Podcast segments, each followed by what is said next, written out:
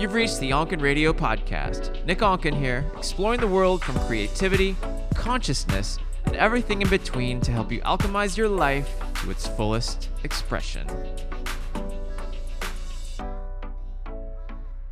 Hello, my friends, and welcome to another episode of the Onken Radio Podcast. This is a go part two of the last episode with Reverend Briana Lynn, who is also known as the encyclopedia of all kinds of amazing facts, um, especially back in the world of historical um, events and things like that around religious studies and outside of the religious studies, which I find absolutely fascinating.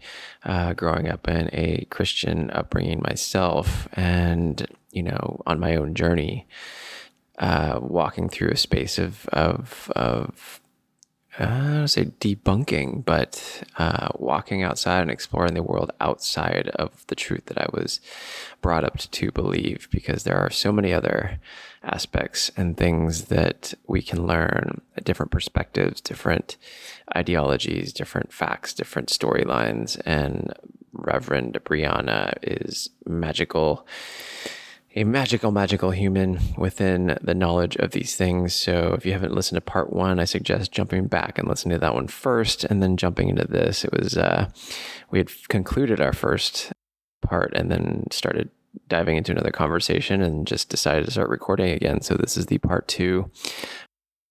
If you don't know who Briana is, she is uh, the founder of the Orgasmic Oracle Mystery School.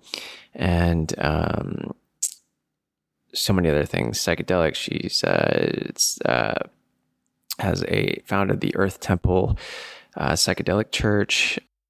She is just a a witch, which we talk about, which which we talk about in both episodes. We talk about the witches. We talk about the burning of the witches back in the day and what witches actually meant back in back in the day and why they were considered that. So many interesting facts. Um, so get ready to dive into this episode. It's another great conversation, and um, yeah, so many different things happening on the so also don't forget to head over to at Nick Onken on Instagram or onken.co to sign up for the mailing list and we will be dropping some new things. I have a fun free masterclass on supercharging your personal brand to magnetic coming up here in the next few weeks. So you can jump into that via the email newsletter or hit me up on Instagram, follow me on Instagram, and I'll be announcing that soon.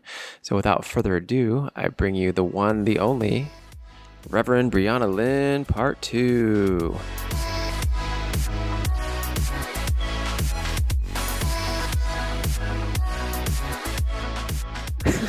okay, okay, okay, okay, okay. We're we're back. We should have just never turned off the the microphone. No, we literally just had like five podcasts right now. I know. I know. So we're just gonna kind of go into this because we got on this really great, really great topic of person versus persona mm-hmm. and fame and this whole dynamic. So where do we leave off? Actually, we're gonna have to rehash so people can hear what this what we're actually right. I, I think the just kind of the crossover of our areas of interest, study, and and profession.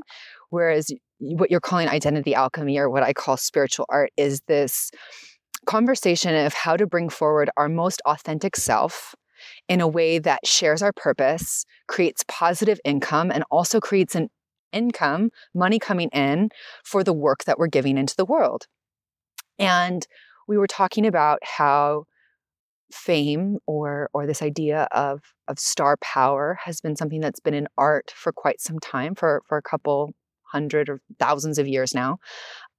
But there's this new wave within I'll call it the spiritual industry of brands or individuals or people creating a persona that they brand and sell to the world that can be quite problematic and I asked you if you knew of someone named Psalm Isadora. Mm-mm.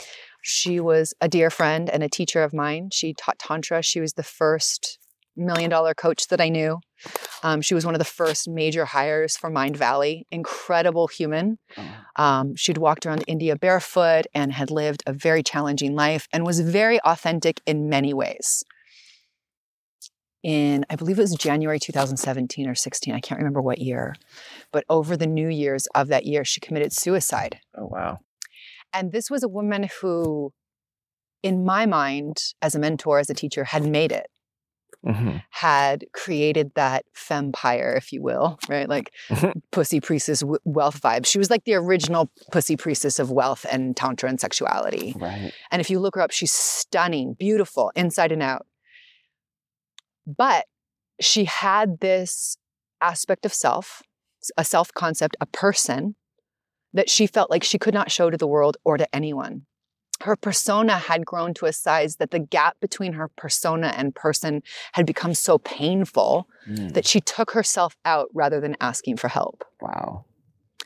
I believe Twitch, my dear friend, the dancer, did something very similar where Mm. his persona, Sean's person, was deeply depressed and had been for many years and had dealt with chronic challenges of being a Black person in modern day society and not feeling like his stardom had place to really express what that meant for him and his children. And this persona of being, you know, Ellen's DJ and this class A top choreographer in the world, the persona, the gap between the persona and the person had gotten so wide that it was easier for him to take himself out than address th- that what needed to be addressed. And I say this with so much compassion because I've been there. I've been in places where, whether it was my academic persona or my spiritual persona, or when I was teaching yoga and still throwing up on the side, like the space between my persona and my person has had a gap at many points in my life. And the only kind of relationships that I'm interested in now friendship or a moment relationship or a lifetime relationship or lovership or any kind of ship, I only want to be on an authentic ship.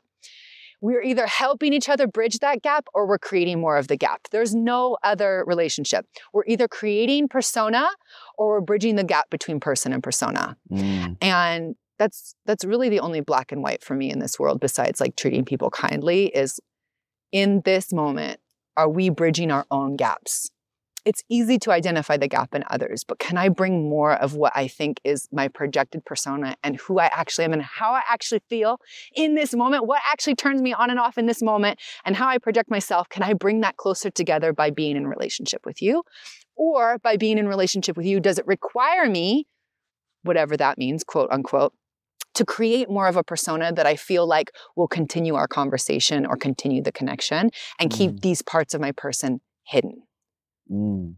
I see that to be the majority of relating on our planet in general, across all spectrums, whether you're in corporate America or in spiritual America. I notice that this provocateur of the persona is utilized a lot more than, than the authenticity and vulnerability that's required to name what's actually alive right now. Mm. Mm.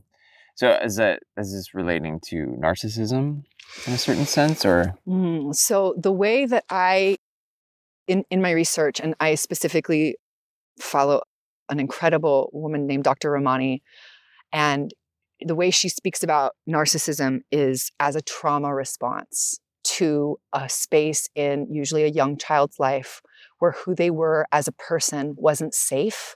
And so they created a persona to project to the people outside of them an okayness that wasn't actually true. Mm. And that continued repetition of projecting that persona while the inner person was suffering, either with feelings of being a victim or feelings like they needed to overcompensate by being a rescuer of the situation or feelings of self loathing. Luna is just really honest again. I need you to come over here, Luna. Down, down, stay.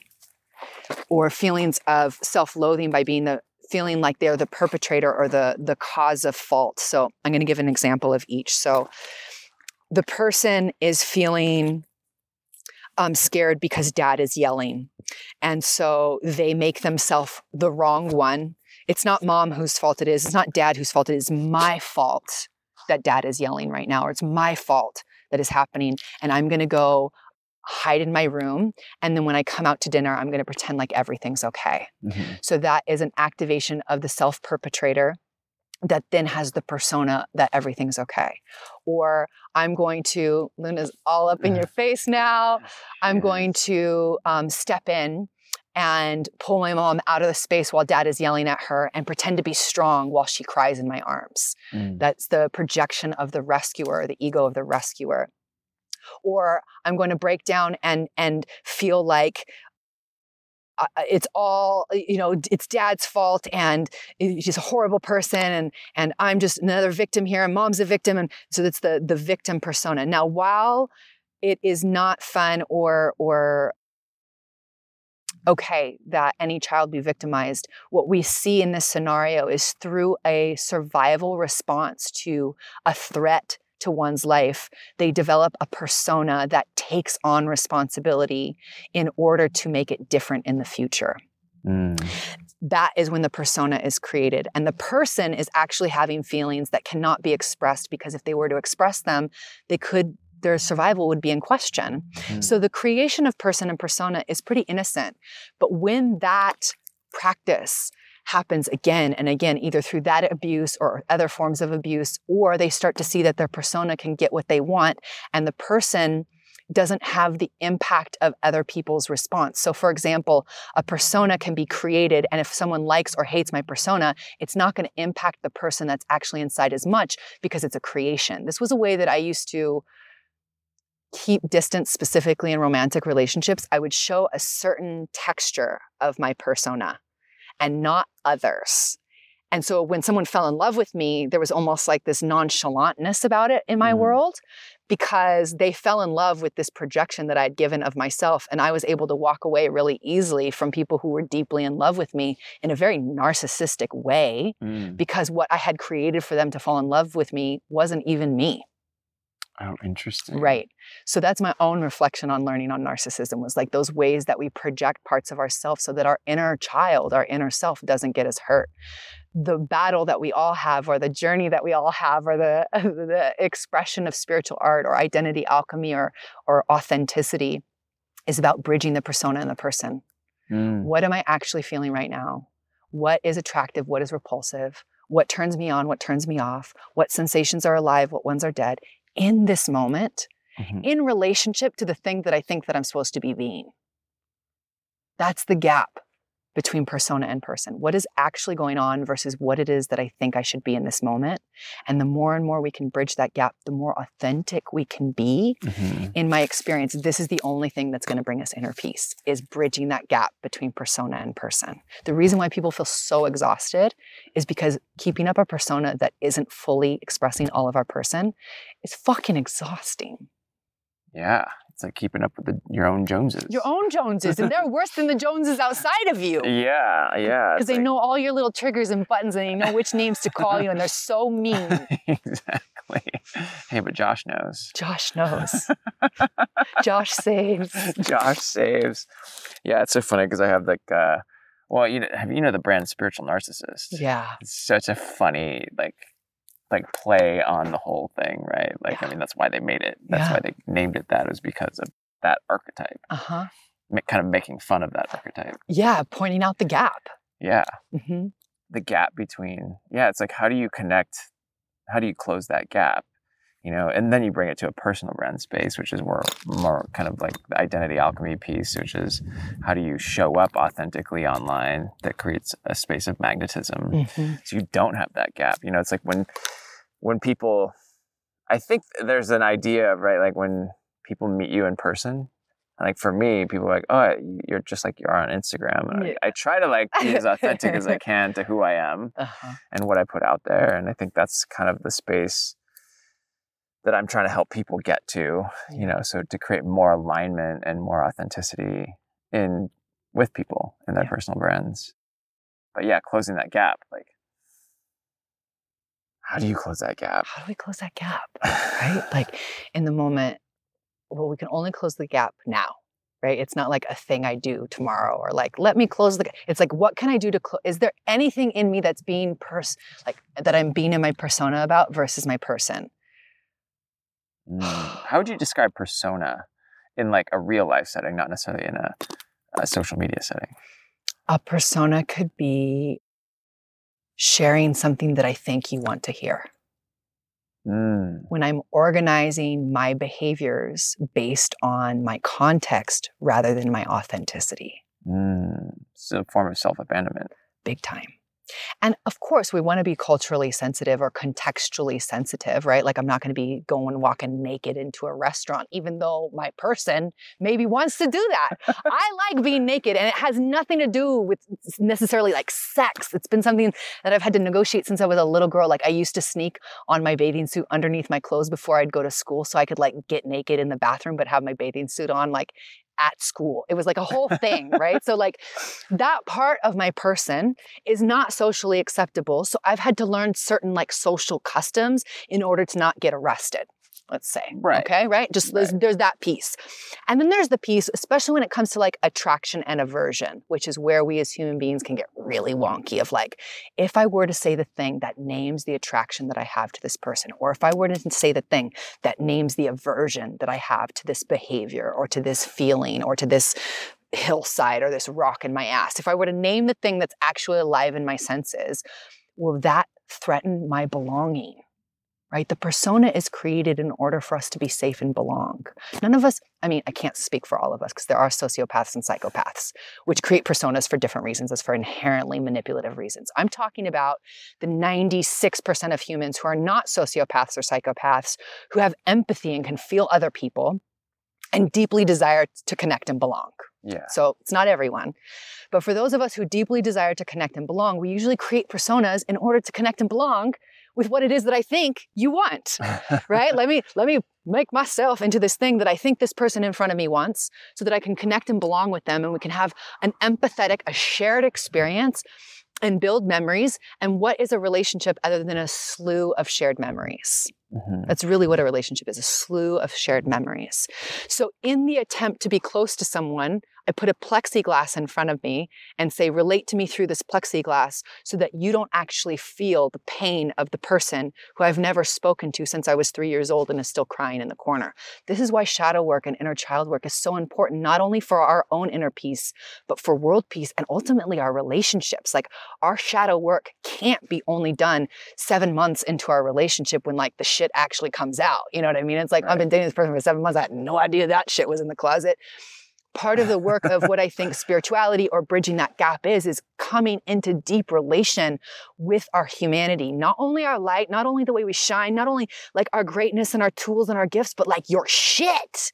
Coming into authentic, deep reverie, respect, and and and reverence for our shit for the shadow pieces for the parts of us that want to be validated and seen and because once we can name once we can name it we can't shame it Mm. once we can name it to self and to someone else and be like ooh briana has a tendency to self-indulge in food when she's feeling emotionally vulnerable once I can name that and it's like, oh yeah, me too. Oh yeah, me too. Oh yeah, me too. And I see all the hands in the me too like raise up in the space. I'm like, oh, that's not such a horrible thing. That's not such an abnormal thing. And I don't have to keep that in the shadows and keep repeating that pattern in silence. There's something that can loosen and open there. The more we can name it, the less we will shame it. And that's the place between person and persona. And the number one practice of authenticity is naming it Mhm. naming what I'm feeling now, naming what I don't want to name. If it comes up more than twice and I have a charge around it, either positive or negative, it means I need to name it to the person that I don't want to name it to. For example, like I'm, I've been staying at a house with some people and someone constantly, constantly moves my coffee cup. And it's like, it's not that big of a deal. It's not even that big of a thing, but I've had a charge about it and it's happened more than three times. I'm like, oh, now I get to name it in family meeting of just like, hey, guys, I have one coffee cup that I really love. It's like the perfect shape and the perfect texture and like it fits in my hands and the warmth is just enough that it doesn't burn me and like it's perfect. And when I can't find it at 6 a.m. in the morning in the fucking kitchen, and all I want to do is drink my hot lemon water before I begin my movement and I can't find it, I literally want to murder you. Like naming that and showing my humanity, like I'm not a put it all together Zen master. I'm not a spiritual teacher who's transcended the fucking coffee cup. Because my identity, if I have that guruification of self and I'm trying to transcend, like, oh, the coffee cup, it doesn't matter to me, then I won't say the thing that's actually real. And I've created more of a persona that's distance from my person that just wants her fucking coffee cup. It's usually Mm. petty things that we, our human animals, need and want around our routine, around our maintenance, around our simple sensual joys. Naming those simple sensual joys and aversions help us get closer to each other in an intimacy that actually matters.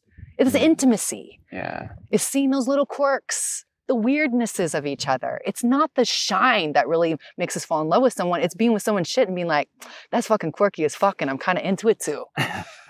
That's the place where it gets really cool in intimate relationships. Is is the the celebration of the quirk, the celebration of the kink. the celebration of the kink, Yeah. the existential kink. Yeah. Like kinks in a hose, you know what I mean? And yeah, it could be sexual kinks, but it's like that part of your child who like your sisters always stole your fucking favorite coffee mug or your favorite little dish, right? Your sisters always stole that. So you having that now is good for you. And sure, I could meditate that away or ayahuasca it away, maybe. Or maybe that's just a fucking kink in my hose and that's how I'm gonna be. And I can celebrate that and ask for what I want and show you my humanness and not need it to mean that I'm not a Zen master. And you could be like, wow, I love you for that anyways. And now we have deeper intimacy because your fucking coffee cup happened. That is the juice. That's the art of life I'm interested because in. Because your coffee cup happened. yes. That's amazing. Mhm. It's like who moved my cheese. Totally. Who stole my spirulina? You know? move my cheese. Move my cheese. Mhm. Yeah. Yeah. Create like leaving space for humanity to be human. Yeah. Because that's actually what we are moved by. It's sure, have your big psychedelic experiences. Go for it. Make big dreams. Definitely. Be on big stages. Yes. But actually, what as human animals moves us the most are those tiny little things like the way your lover's hands move when they're excited, or the way that your mother used to kiss you before you go to bed, or the way that a book smells when you open it and it's like more than 20 years old. Like Mm. those are the things when I've been with people on their deathbed, those are the things they're reflecting on, not their big moments of like champagne bubble moments. It's these subtle, rep- repetitive, mundane things that actually make the life of art more than any of the other accoutrement that we measure by Newtonian standards of what is greatness and success. Right, right. Yeah, I mean, it's so it's like that fear of judgment, right? Uh, so, I mean, for a lot of people, my, myself, myself, probably like the is kind of what I'm referring to here is, you know, I think growing up in the church and praising Josh, Yeah. um, and only lives for, you know, there there was the judgment, no judgment, Yeah. and like that rides, you know, oddly enough, like I discovered this fear of judgment going through MITT and all this stuff. You know, by the way that my dad showed up to me, and you know, it was like he'd get quiet and he'd be processing if we were talking about things outside of the Word of God or Mm. church or whatever. And then if we were talking about things in church, I'd say we, my sister and I, he would get super verbally affirmative. Be like, we'd light up yeah. light up. And so like I subconsciously walked away with that feeling like, oh, well, if I'm not doing church stuff or talking about God, I'm a bad kid or I'm a bad boy. If I'm a, I'm a good boy if I am. Right. And I just didn't even realize that I that was the judgment that I felt. You know, it wasn't even his intention necessarily. It was just the way that he showed up. Mm. And he didn't know. He didn't know how to like handle. It. He didn't know how to like what to say hmm or how to process it. So he was processing, and then he would just like go quiet. And so, interestingly enough, I discovered that, and then a, like a few years later, like the last couple of years, I started diving into the gene keys. Mm. My EQ and my IQ spheres both the shadow is judgment. Go figure. Mm, Yeah. So it was written in the stars somehow. Mhm. this was like one of the big lessons that I had got or needed to learn or get to learn Yeah. in this lifetime. All right, my friend, I want to tell you about today's sponsor, and it is one of my favorite brands, Organifi. Uh, as you know, I'm all about putting healthy things into my body and using different supplements and things to get the nutrients that I need uh, when I can't always have access to them through other means of vegetables and things like that. So, one of my favorite uh, mixtures is something that I like to mix three of their products together. It's the pure, the red juice, and the green juices, and it's a power pack of nutrients in the morning. Um, so I've been doing this every morning, and what's been great is I've been taking it on my travels so that I can keep some daily nutrients with me, especially when it's a very travel schedule. I don't always have access to foods that I want to eat. Um, so it's a great staple, great way to um, bring things on the road. They have little travel packs too, which is perfect. You can just drop them in, mix them with water, and they're delicious. Less than three grams of sugar, uh, which is very, very little, and it's all organic. Either way, no processed sugars. Uh, so the green juice, which is great, is just you get your daily doses, your daily dose of nutrients that you need. You just mix it with water. There's 11 superfoods like ashwagandha, moringa, chlorella, spirulina, turmeric, and much more. The red juice is a superfood berry blend that contains adaptogens, antioxidants, and a clinical dose of cordyceps mushrooms, which is highly, highly beneficial to you. There's 13 superfoods for energy support, like beets, blueberries, acai, pomegranate, Siberian ginseng, reishi mushrooms, rhodiola, and more. So it gives you a bunch of energy without the caffeine. Um, and then Pure, uh, Pure is about promoting gut health, and the morning brain fog is very helpful. It promotes healthy BDNF levels and mental clarity. For those of you that don't know what that is, I didn't. I had to look this up. Uh, brain derived neurotrophic factor. It's the key molecule involved in plastic changes related to learning and memory, so neuroplasticity, things like that. Uh, what's great, it's infused with lion's mane and coffee berry. Got baobab from an African fruit that contains 10 times the amount of vitamin C that oranges do. It's got apple cider vinegar to improve gut health. Contains all kinds of other goodies like aloe vera, ginger root, monk fruit, digestive enzymes, and more. So you can go check this out, uh, Organifi.com. That's with an I uh, at the end, not a Y. And you can use the code ONKEN, O N K E N, for 15% off at checkout. It's interesting that it's in like your emotional intelligence and your mental intelligence, right? Like the way your brain processes information and the way your heart processes belonging is through the shadow of judgment. Yeah. It's fascinating. Yeah, which is also interesting as it relates to me as in my career as an artist, right? I was thinking about this earlier today. Is like I realized that judgment in artistry can also make you a great artist. Totally. However, the shadow of it is dark and right. brings a lot of insecurity. It brings a lot of self judgment. Mm-hmm. It brings a mm-hmm. lot of sabotage. It brings a lot of these different things into mm-hmm. the picture. Yeah, it speaks to the quality of what we were talking about earlier of like you and me versus the issue versus me versus you. Like, I think there's something about judgment that gets a bad rap you, me versus the issue judgment is great. Like Minerva, Athena style judgment of like, oh, that's for me, that's not for me. Oh, that's for us, that's not for us. Like that type of judgment or discernment or whatever nomenclature we want to put on it, that's important to be able to have. Let's judge this piece of art of if it's for us or not for us, or if it's for the living room or not for the living room, or if it's of the style that we want to resonate with or not. That's cool judgment. It's when it becomes about identity judgment. That person is bad for creating this art that person is bad for saying this thing. That person, that type of judgment of identity versus behavior. Judge the behavior all day long. Yes, yeah. that is not good behavior. But understanding that our identity as the Satnam infinite oneness, love that all is, we can't judge that.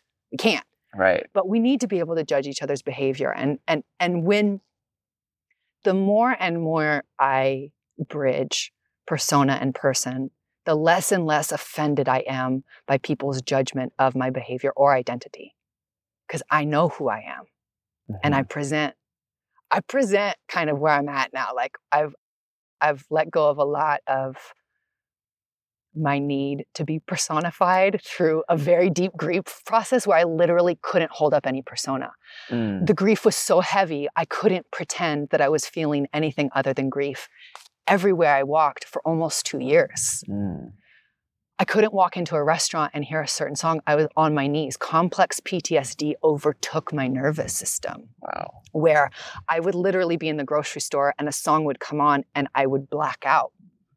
And I would wake up in my car in front of the house that I was staying at, having no recollection of how I got there. Whoa. And what was happening in my nervous system was this shutting down of my perception of reality because the way that I had separated what I was actually feeling from the way that I was presenting in the world was too deep for myself. And the the complex PTSD got activated when the reason why I was creating a persona was in the name of love of this other person. When the love of that other person went away, and all I was left with this gap between person and persona that was not authentic for me, that I had created, and that grief of not having that person there. That's all I, I carried it around like a fucking cross. And it was so healthy for me because now I can feel when I start to create that gap again because it's like a reach. It's like, oh, let me let me ignite that conversation or let me let me see if I can bring them back or let me see if I can it, it, trying to create attraction or aversion, right? Because mm-hmm. even negative attention is better than no attention to a child that feels abandoned. Right. So in relation, drama or false attraction is created when that individual feels like their person isn't getting attention. So they'll use a persona to draw someone in through mm. attraction or draw someone in through drama. Drama or attraction feeds the same part of our brain. The part of our brain that receives love also receives negative attention mm. in the same way. Our brain doesn't code it as good as bad. It just decodes it as someone's paying attention to me. Right. That's a good thing. Right. We get serotonin from negative attention we get serotonin from positive attention. So understanding that about our brain and just deciding like, I don't think a persona is bad if it's intentional, right? Like I don't share everything on social media. I don't share like my intimate therapeutic processes. I have shared intimate things. I like to think of it like creating a, a persona that is authentic, that's like a 30,000 eye view, like we're in an airplane and I'm describing the topography of this hill that we're sitting on mm-hmm. right now. It's going to be true, but it's going to be very different than you and I sitting here describing the texture of the earth as we're close to it. Like these are my intimate relationships, the texture of this earth. I can describe the texture of my earth and my close people. I can tell you the flavor of the breath of my best friend. Like I'm close with this bitch versus people on social media, they get a 30,000 view of me or of my life. It doesn't make it less true. It just makes it a judgment or discernment around who I actually let smell my breath, who I actually let into those intimate emotional spaces as a way of protecting ourselves and each other. Yeah. But it's still it's still a version of truth. So when it's intentionally done for digestion, art purposes and protection, it's good when it's unintentionally done in the name of, I think the same thing's protection. And when that unconscious part of ourself is creating a gap between how we present to the world versus how we actually feel that's when it becomes dangerous. And that's my definition of narcissism is the gap between persona and person in any given moment. Mm-hmm. the habitual unconscious gap between person and persona that hurts self and others. Narcissism. Mm, yeah. Yeah I, yeah bringing in the piece that hurts others That hurts is others. that's the that's the space right there mm-hmm. and so much do you think narcissism is developed like as a as a nurture I mean, from from what I've been studying in in the psychological realms, there is a potential for like a lack of serotonin. So these might be people who are more prone to depression mm. or more prone to to uh, some sort of manic disorders. But narcissism, so there's narcissistic behaviors, which we all have, kind of like shy behaviors or antagonistic behaviors. Like these are descriptions of a personality.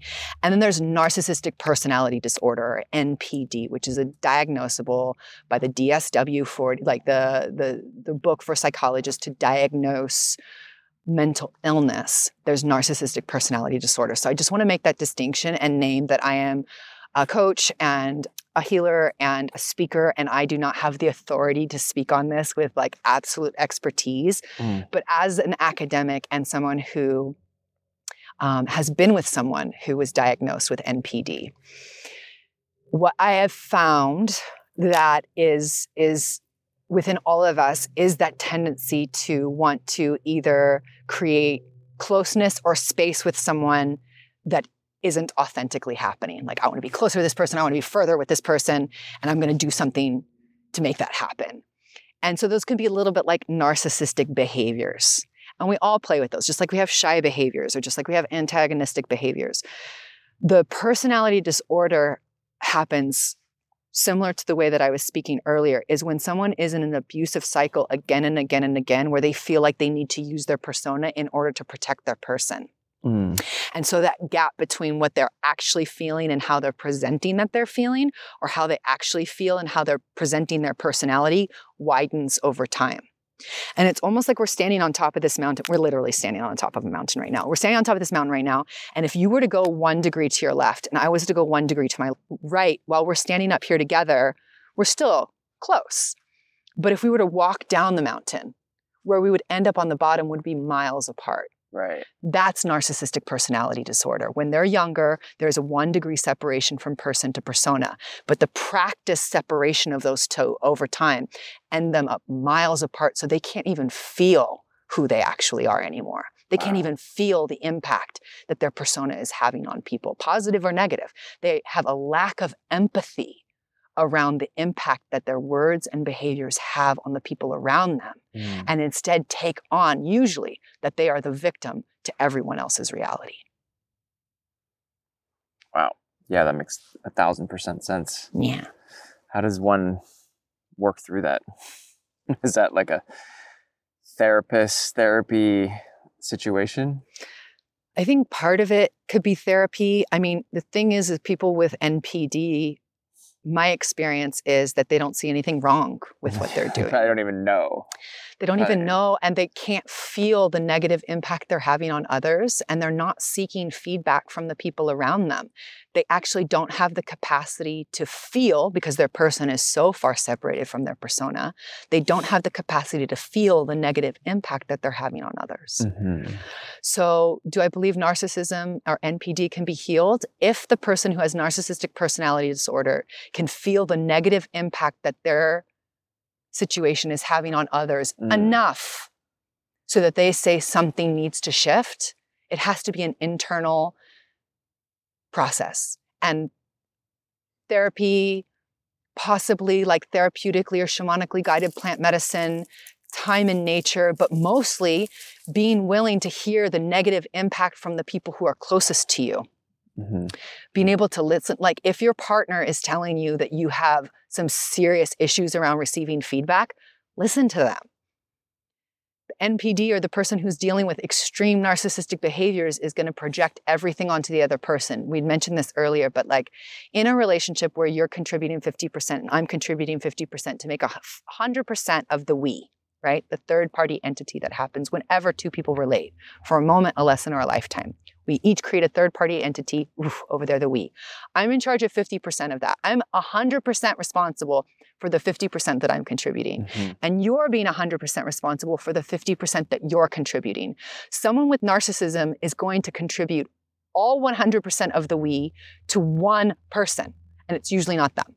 Mhm. It's usually the other person. You've done everything wrong here, and I'm willing to take 5% responsibility for my 50%. Until two people are willing to take 100% responsibility for their mutually shared 50% of the we entity, there is nothing that we can do to move forward in any relationship. If NPD or narcissistic behaviors is involved, that relationship needs to be something that's under a microscope, either with a therapist or a counselor or a mediator that can help both individuals take 100% responsibility for their 50% of the we entity. So, are there ways to heal it? Sure. I believe everything can be healed. Are NPDs going to be seeking it out? My experience 100% of the time is no, Probably not, no, because they're not even in the awareness. no. And they're being victimized by the government, or they're the constant victims to all the women, or all the men, or all the black people, or all the white people, or all the these people. They're the constant victims to cultural standards, norms, and certain types of people that they've deemed the perpetrators. Mm. Yes. We know people like this. I've, I've, I've, I've had behaviors like this. I've had to check myself at times in my life Yeah, too. Yeah, yeah, Yeah. yeah. And even as you say that, I'm like, oh yeah, I feel like I've done some things here and there in within that space. Yeah. You know, maybe not the extreme space, but definitely have had that. That's like it resonates. Yeah. Moving through it, moving through it you know, and Move- learning and and understanding i think the compassion that i've learned having gone through a relationship with someone who has NPD the compassion of understanding that it comes from a deep trauma and then the boundaries that i get to have for myself of not being in that ego of rescuer. Like it's Yeah. not my job to make them feel seen. It's not my job to take 100% responsibility for 100% of the relationship and the people pleaser narcissistic behavior of like i can take care of everything like noticing how my narcissistic behaviors called it a narcissist has been the number one liberator for me and healer to take Mm. responsibility for my peace and to not take responsibility for the things that are not my peace has liberated me a lot from the grief and the trauma of that time Yeah. Yeah, I feel that. I was like kind of that was what we were talking about earlier with this relationship that I was in. I was like taking responsibility for not my part, you know, thinking that I had to do more work to salvage to like it was my it was my responsibility that I couldn't handle this person in this relationship, so maybe I had something to learn right and to like be in it, you know, it was like there was I was like, well, we should see a therapist, and she was like, well, you need to see a therapist. I'm already seeing one, and I won't see one together until you go see a therapist. And I'm like, yeah. Yeah that's not the 50-50 of the 100-100 right? Like that's really where it's got to be especially when we're exchanging sexual energy with people. Holy moly. That's like a whole other level of like not only do i trust this person with my life but like can i trust them with my very delicate person right? Like i'm not i'm choosing to not be personaed i mean you could still be personaed in sex if you're able i'm not able to do that i'm the kind of person that once i open up sexually to someone it's like everything is out there and that place of extraordinary pain that I've gone through when I realize that the person that I'm sleeping with has no interest in intimacy in that way. I think we just get to be a lot more judgmental. I'm going to use the word judgmental in the people that we open ourselves to. If they're not taking 100% responsibility for their 50% of what we're creating, don't sleep with them. Don't do that. Wait. Wait until someone proves to you that they're willing and wanting to be in that kind of relationship before opening up that way. I think that's where I see people get hurt the most. Yeah. Like, but they did this thing. And it's like, well, did they show you in other areas outside of your sexual relation that they're willing to take responsibility? Because we're all gonna fuck up. We're not gonna like do this perfectly. totally. But are they willing to take accountability for when they do that? Yeah, really. And it's the discernment piece. Mm-hmm. Maybe the discernment versus judgment. I think that's a different. I think we've defined that kind of in pop spirituality.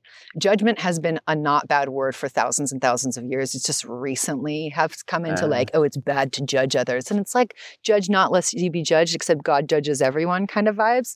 It's let's not judge our identities, not good or bad people, but understanding what behaviors are good or bad, or what behaviors are for what we want to create or not for what we want to create. What behaviors are life giving versus life taking judge the behavior all day long. Don't judge the person, but judge the behavior.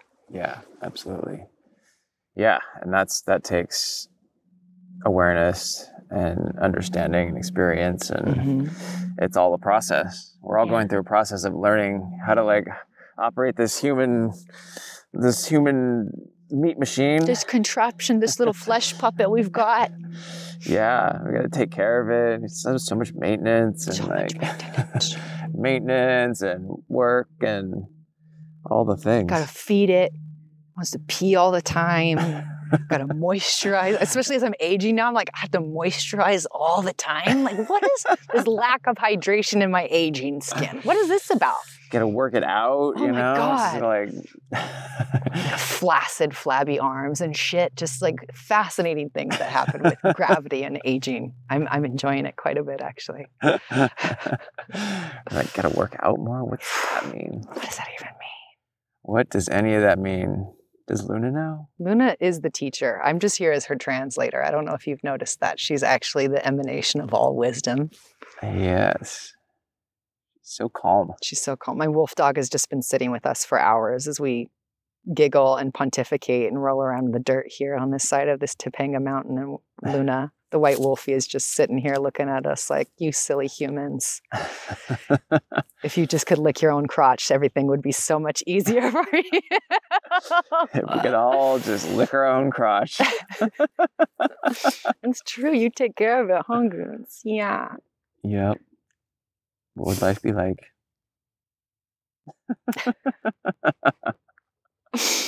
oh. Oh, so how do we create from our our core and self express and through self expression? That's a really good question. I think we were speaking about earlier, but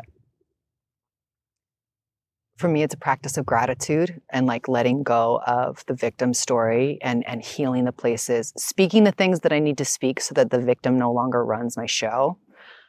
Speak to whom I need to speak things to so that I'm no longer holding resentments.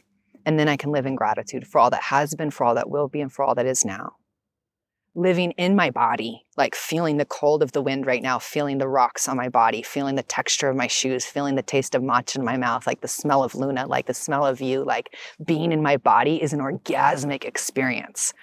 And having spent so much of my life trying to get out of my body, um, being in my body now is such an incredible way of bridging the person and persona like just Mm. naming like this this is what i'm feeling as sensation not emotional feeling but like sensation is fucking amazing.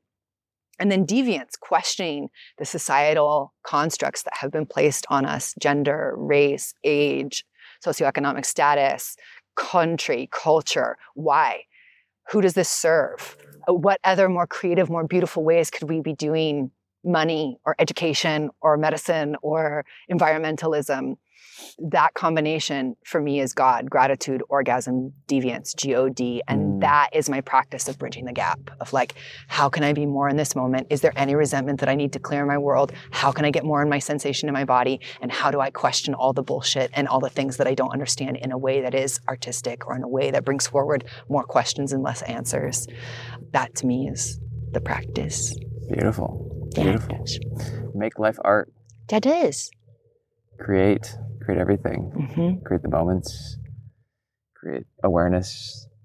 And I really want to be an advocate for like art art is it's just our participation with it. Like this tree is art, Luna is art, you are art, I am art. This moment is art. It's am I participating consciously with the art that's Mm. already happening? Sure we can create a painting, but that's a microcosm of the art that is this fucking blooming tree that's over our head. Like this is amazing. Have you looked at the palm of your hand? Like this art of the palm of my hand, this is yeah. phenomenal. Like, so it's not about creating art in the sense of like pottery and poetry, although I deeply encourage that. Be the dancer that you are, be the musician you are, 100%. But to acknowledge in every moment, art is what is happening. It's, Mhm. am I participating in it? right. Am I consciously choosing to be a part of the art that is, the art that I am? Mhm. And that's the ultimate identity is I am art. It's not what I create, it's what I am. Right. And art. Yeah, art is a verb. Uh, art is a a being. Hi. We will move in just a little bit, Luna. She's ready. I know it's getting cold, isn't it? It is. Well, maybe we should wrap this this episode. this- Episode two. It's already been like two. 42 minutes. It's so good, Nick. We just keep on going. I know, I know. So good, so good. Yeah. Any final parting parting words of wisdom? Or words of silliness. Words of silliness, wisdom. Ah. yeah, I just if if there was one thing that I could leave, if there was one piece that I could like give to myself and to humanity besides Luna not destroying your computer right now. Everything is perfect as it is, and so is my desire that it be different. That level of witnessing in my own person and persona, in my own ego, in my own shadow, in my own light, like this is all exactly as it's supposed to be. And so is my desire for more. So is my desire that my outfit looked just a little bit more like this, or that my voice sounded a little bit more better, or that Luna wasn't almost about to step on your computer. Like that there's this space of learning how to be okay with everything as it is and also have capacity for my desire that it was a little bit warmer or that something else would shift or that there was a little bit more closeness or a little bit more distance that to me is like the ultimate practice of life as art Mm. Beautiful. On that note, Yeah. great doing episode the second second part Yay! In person. in person on a mountaintop.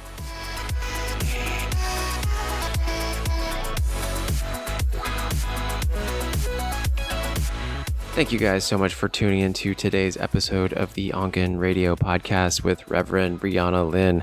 I am your host, Nick Onken, and if you enjoyed today's episode, I would love it if you could help us out by leaving us a good review over on iTunes or Apple Podcasts or Spotify or wherever you listen to your podcasts at. Uh, would just help us out greatly. And if you want to share this episode, you can do so over on Instagram at Nick Onken and at Onken Radio. And that's where you can also stay up to date on everything that's happening, the new offerings and things that I'm I'll be dropping here in the near future. And don't forget about the free masterclass uh, that's coming up: how to supercharge your personal brand to magnetic. Uh, follow me on Instagram and stay tuned for when I drop that. And with that, you know what time it is. It's time to go out and create your life by creating every small moment. And we'll see you next time.